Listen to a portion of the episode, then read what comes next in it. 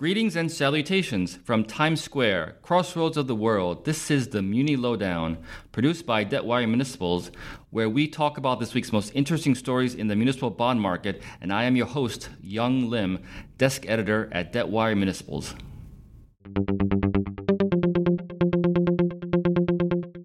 Hello again, and t- today is Tuesday, October twenty-ninth. We've got an interesting lineup of stories this week. First off, Simone Baribeau will talk about not one, but two frauds that happened in muni financing transactions.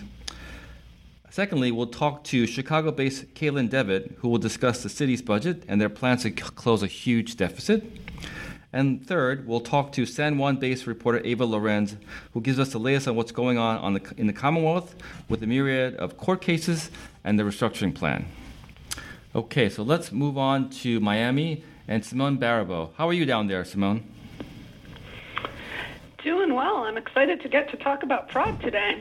I know. You all these, like, when I read your stories, you've got the elements of a made-for-T V movie. You've got fraud, you've got offshore accounts, and you've got uh, a supposed porn king, which I'm, I don't know if I'm allowed to say. But so, Simone, so tell me about this underhanded going on in the in the world of muni- municipal bond financing. Right. So normally when we talk about fraud in the municipal bond world, it's what I like to think of as fraud light. For instance, like a city manager not providing the proper disclosures to investors, or a fund manager double dealing, or, you know, finding creative and maybe not legal ways around debt ceilings, or even like in Jefferson County, paying officials to get bond business. But this week I got to write twice about actual, honest-to-goodness, indisputable, sitting-in-jail-for-decades fraud, straight up just taking bond money and running. And there were developments in two completely separate cases. All right. So tell us uh, about, you know, how these frauds work, about the first case and then the second one. All right. So the first, this is in a Florida community development district. And we all know, know about those districts, the defaults, the dirt bonds, which were backed by nothing, right, that went bad in the housing bust a decade ago. But the case of Clearwater Key is different. This was a mature community, and a developer came in, and he said he was going to make the place a tourist destination, and they issued bonds to build a whole host of fun amenities, including a lagoon, a canal, boat slips, a lighted waterfront promenade, mm. waterside entertainment. But instead of building those things, he did nothing. He just took the money and ran. So now he's in prison. So what does that mean for the bondholders then in this situation? The district has filed for Chapter nine bankruptcy, and that's unheard of. This is the first one where a community development district's done that.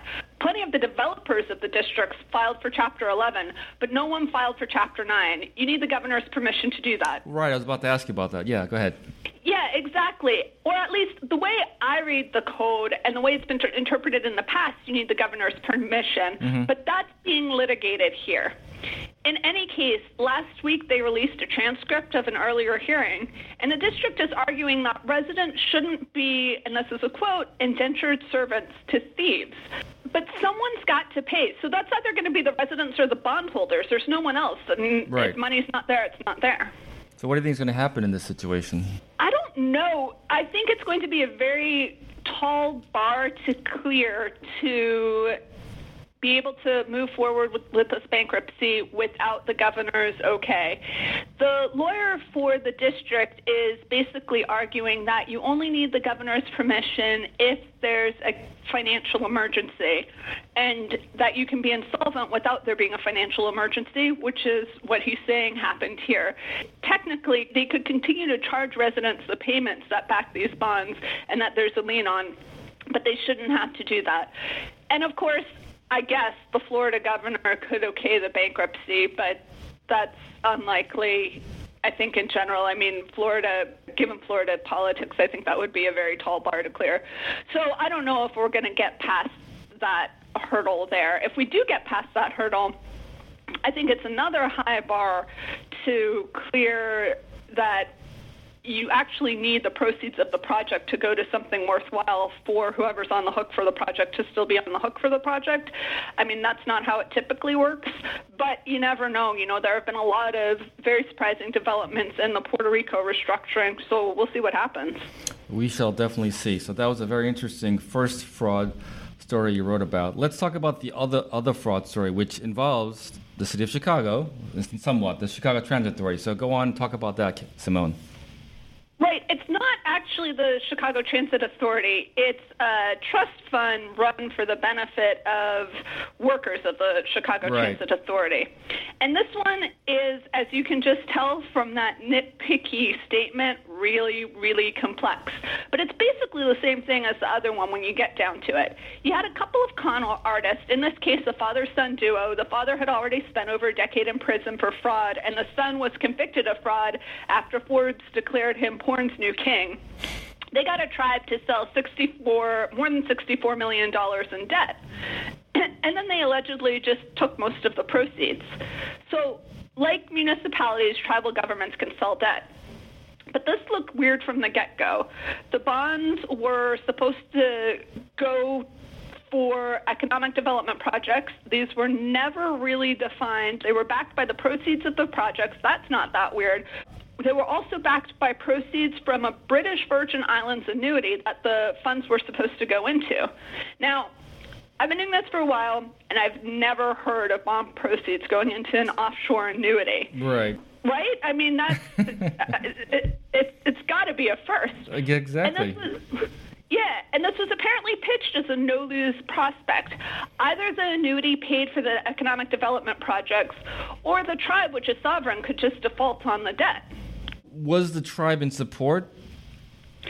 It appears, according to this complaint, that they weren't. The Oglala Sioux tribe, they didn't vote to allow the sale, and at least at one point, they specifically barred the guy who was running the Wapomni Lake Community Corporation from selling the debt. Plus, no one wanted to buy this weird unrated debt. So basically, the fraudster... The fraudsters had friends who were involved in a complex financial transaction to get the money into a bunch of municipal trusts. And now one of them, the Chicago Transit Authority Retiree Health Trust, is suing the law firms involved, which include Greenberg Traurig, which is obviously a huge law firm. Right. Basically saying they should have known this whole thing was a scam from the get-go, the way you and I just kind of laughed at the idea of putting bond proceeds in an offshore annuity. Who does that, right? So, of course, there was no British Virgin Islands annuity, no shocker. There was no, there were no serious economic development projects. They kind of half-started some things, but not really. So in this case, bondholders are pretty clearly left holding the bag. There's no one else to hand the bag to. Unless they can get money back from the professionals, it's just gone. And so that's what they're trying to do now. They're going to the professionals and saying, you should have told us. Yeah, definitely a lack of due diligence there. And it's about more than just due diligence. It looks like there were actual conflicts of interest there, or at least ties that you don't normally see. The person who ran the community corporation, he was dating a lawyer from Greenberg Traurig, which appears as though that's how they got involved. He also was kind of a bit of a... maybe an unsavory, arguably at least an unsavory character. He had a payday loan business. And that was one of the reasons that the, the council of the tribe itself had said they didn't want him selling this debt. All right. Well, very interesting stories you've got there, Simone. Thank you very much for your time. Thank you for your work. Thank you. All right. Let's move on to Chicago. Caitlin, how are you doing out there? Good, but I'm not going to be able to beat that with my Chicago, with my boring Chicago budget stories. You're not going to mention a Chance the Rapper on S N L? I don't know if you saw that. Uh... I did see that. Yeah, I guess I could try to work that in, but fraud and foreign and all the other stuff. I don't all right. Think, well, actually, there has been. It is Illinois and Chicago, so there always is some fraud angles, but. All right, so I'm going to ask you about the the teachers' uh, strike, which is, I believe, it's the ninth day. But let's get back to the story you wrote about, which is about the city itself and the budget. Uh, so, the mayor, Lori Lightfoot, unveiled her first budget last week. So looks like they she closed nearly almost nine hundred million dollars a budget gap with a mix of structure, structural and one-time fixes. So, Caitlin, give us some of the highlights of the budget gap solution. Well, the big highlight on our, for our listeners, our people, is a one point three billion dollars refinancing that will lead to two hundred million dollars in savings, at least as the city hopes it'll lead to two hundred million dollars in savings.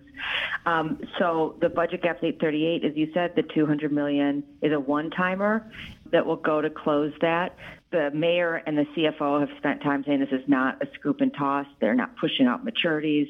Maturities of the existing G Os are twenty forty, and it's going to remain at that, but they're going to take all their savings up front. They hope it's going to be about two hundred million dollars. So that's straight up um, Uniland's alley. And then other, there's also about three hundred fifty of new revenue, and some of that, about fifty million of it, relies on the state. That that number is recurring. It's structural. However, it's going to, you know, will grow in future years, assuming that the state does approve it. It's a progressive real estate transfer tax. So Lightfoot put fifty million dollars in the twenty budget, and then it's expected, assuming it's approved, to generate about one hundred million dollars in the out years. There's also kind of different savings. There's uh, one hundred fifty million dollars from zero-based budgeting, some efficiencies, one hundred forty million dollars from, quote, improved financial management. We're not quite sure what that is. Then there's a one hundred sixty-three million dollars reimbursement for some emergency management first responding. That's a mix of kind of state and federal reimbursement. So she closed the budget with sort of the sixty percent structural, forty percent one time, and then they do rely on the state for some of that. They need the state's approval for some of it, so that's a little bit of a worry um, for some investors and for the city council. So that leads to another question I just thought off the top of my head. Um, the, like you said, the city still needs the, the state's help. So how how is the relationship, like how is that going to impact the city's budget ultimately? Well, if the state, so the, the main thing in the F Y twenty budget that, that they need, the city needs the state to uh, approve the progressive real estate transfer tax. And as I said, that's fifty million dollars this year, and it's one hundred million dollars in out years. So it will have kind of a big impact. When you're looking at an eight hundred fifty million dollars deficit, it's not huge. Right. It's certainly less than what they thought several months ago. The kind of common Um, expectation was that the Springfield ask was going to be huge from the city, that they're going to be relying on, you know, a revamped casino tax structure for money and all this different stuff for the F Y twenty deficit. Turns out they're really only asking for that fifty million dollars um, this year, which will grow. So that's going to be the big thing that they're going to um, ask for. And lawmakers just came back yesterday for the kind of a short, it's called a veto session, where they take up these different bills. It's a couple days this week, and then they have off next week, and then they'll come back um, November twelfth for a few days. So that's probably when, if they do take up this real estate transfer tax, which they're expected to, they're going to do that over those days. All right, so let's go back to the budget. So, um, so how has the City Council and investors received the budget? Well, as I said, he's, um, budget hearings began yesterday, mm-hmm. and um, so aldermen were peppering. And on the first day, it's sort of the general budget, so the main finance team shows up, the C F O, the budget director, the comp- city comptroller. And so aldermen were peppering them with questions. And as I said, a lot of it has to do with, well, what's a plan B if the Springfield um, real estate transfer tax doesn't come through? So that was sort of a big concern. There were many questions about that debt refinancing, taking that two hundred million dollars up front. I mean, that's from the aldermen, so they're not exactly the most informed questions, but they're kind of just trying to figure out a little bit where it works. On the investment side, I would say, you know, you, I've heard some of the same concerns Um, about Springfield, and again, less of a ask than we thought a few months ago, but still relying on it, relying on the General Assembly, which is always troubling. And then number two, oh, on the debt refinancing, investors really saying, like, how is that, you know, taking that fin- that all that money up front on that first year might not be scoop and toss as we think of it, which we think of as pushing out um, maturities and pushing, you know, out near-term debt service. But it's still sort of taking all that savings up front. There's still something a little possibly unsavory about it. And Chicago, of course, has a reputation for always relying on scoop and toss. So you hear um, concerns on the investor front from that on that as well. Okay. Uh, Caitlin, I got one last question for you. Um, I know, obviously, you live in Chicago. You're, the budget affects you. And now the te- the teacher strike, which is, again, I believe it's in its ninth day, it affects you because you're a parent. So, but has the teacher strike at Chicago Public Schools affected the city budget in any way?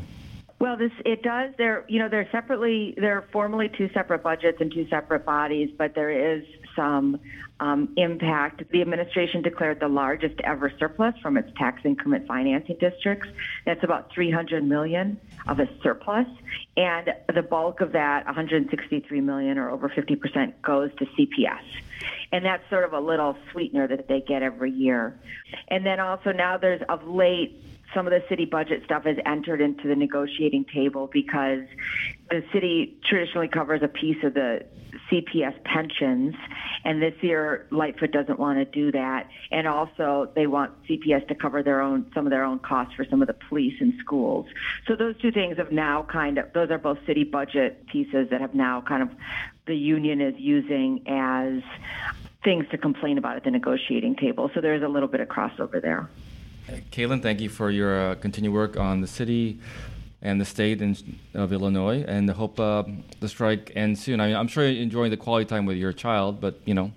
Yes, very much enjoying the quality time, as our three hundred fifty thousand parents across that, the city. That's right. Okay. All right. Good luck to you. Thanks, Caitlin. Thank you. Okay. Let's go to San Juan, Puerto Rico. Eva Llorens, how are you down there? Fine. Everything is fine in here. We have very, very beautiful weather today, thank goodness. Okay, well, that's we have the opposite in New York. It's a little gray, misty, and kind of wet, and they expect we, rain for the rest of the week. So oh, enjoy good. enjoy it down there. All right, so thank you. Let's go on to um, Puerto Rico, the Commonwealth. And Eva, you're our Puerto Rico reporter. Tell us what's been going on there these days. Well, um, Wanda Vasquez, uh, the governor, signed recently two executive orders seeking to improve cooperation between her government and the Financial Oversight and Management Board, which was a little bit shaky under the previous governor, uh, Ricardo Roselló. Um, But the, the first order uh, would create a process in which the Commonwealth will inform the Financial Oversight Board of any impact that new legislation will have on the island's finances. That was one of the concerns that the board had raised in the past. And then another, it also establishes a protocol for agencies to inform the board of budget reallocation, so that if an agency needs to reallocate money from its budget, it would uh, go through this process to seek uh, the oversight board's uh, approval. A second order pretty much coordinates all communications with the federal government through the governor's representative to the oversight board. So that's uh, two of the things that have happened here. Um, now this Uh, these executive orders come after last week a U S committee, the Natural Resources Committee in Congress, uh, held a hearing in which uh, it was examining uh, amendments to the PROMESA law. The Democrats were thinking about uh, codifying certain aspects of the PROMESA law, like defining uh, essential services. And they also called for uh, public pensions to be protected. Um, Natalie Jaresko, at this hearing, she's the F O M B, the Oversight Board's director. She defended the job of the Oversight Board, and she said that these amendments were going to be detrimental or will set back what the Oversight Board was doing in terms of trying to take Puerto Rico out of bankruptcy and into the right financial path. Now, the governor did, never went to these hearings. Uh, she was heavily criticized because of that, because um, uh, she, she, they, the critics say she needed to be there to show Congress that it can uh, rely on Puerto Rico and it can trust the government again because of the fact that uh, our image in Congress is not the best at this time because of all the things that happened recently in terms of uh, corruption. Also, the government recently um, put a stop to a proposed hike in energy rates Uh, the Energy Bureau had authorized this hike, which was less than one cent. Uh, it would probably would have been the equivalent of one additional dollar a month. Uh, and it was an energy efficiency rider to raise some funds to engage in energy efficiency programs. But because of the public outcry, the governor asked uh, the the regulator, the Energy Bureau, to put a stop to it. Right. So that's uh, obviously with the, with the Energy Board over uh, PREPA. So mm-hmm. talking about PREPA, which is right now obviously in bankruptcy, how are things going there? Most recently, the Puerto Rico Electric Power Authority suspended work uh, on about fifteen shovel-ready renewable energy projects. And now there is an energy public policy uh, approved earlier this year that calls for Puerto Rico to move to supply all of its energy uh, using renewables. Specifically, by twenty fifty, all of the energy has to be renewable energy. Now, the these projects were ready to be, they had all the permits and they were ready to be start construction, but uh, adding them to the, but they, these individuals who were using renewable energy planned to sell this energy to the to PREPA at prices that were higher than six cents uh, per kilowatt hour. So what happened was that the PREPA decided just to put a stop to all of them and pretty much said that any project that was higher than six cents will not be uh, added to the power grid. And now this created some concern because Uh, these projects were total about five hundred million dollars in new investments. Uh, obviously, um, in terms of um, of, of the bankruptcy in for PREPA, uh, we still have uh, fuel line lenders and and some, especially fuel line lenders, and some of the insurers are still opposing the debt adjustment plan, and uh, critics have said that this debt adjustment plan will result in higher uh, energy rates. All right, Eva, I got one last question for you. Let's talk about the overall Commonwealth's uh, bankruptcy. What's going on there on the bankruptcy front? The Puerto Rico House of Representatives already rejected the Oversight Board's plan of adjustment, and they told the board, they approved a resolution telling the board that they will not approve any laws that will enable these debt adjustment plans. Once the court approves it, they will not pass any laws that will help implement it. This uh, The debt adjustment plan has been controversial because it proposes a a cut in pensions. It's a small cut, eight point five percent on pensions that are higher than one thousand two hundred dollars a month. But of course, uh, many lawmakers are concerned about the impact. Also, there is a rumor that PREPA will be submitting its debt restructuring plan very soon. And of course, most recently, this just happened uh, yesterday.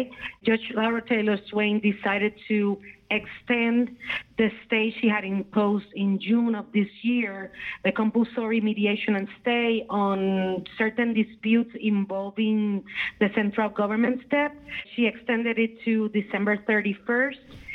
And um, what's very important, I think, on the, in this resolution is that the mediation team leader, Judge Barbara Hauser, said that if the extension were granted, she was very positive about having reaching a consensus deal on the debt adjustment plan by December.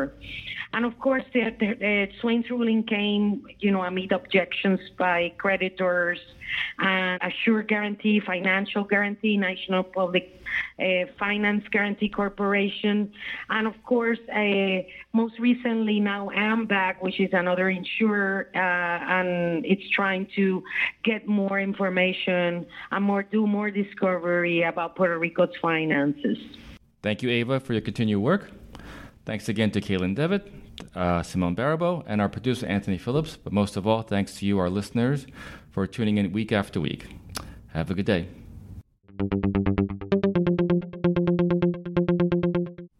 Thanks for listening to the Muni Lowdown with me, your host, Young Lim. If you want to know more, subscribe to debt wire dot com and follow us on social media. Please leave comments, rate, like, and share. Join us next week when we talk about the latest in the municipal bond market.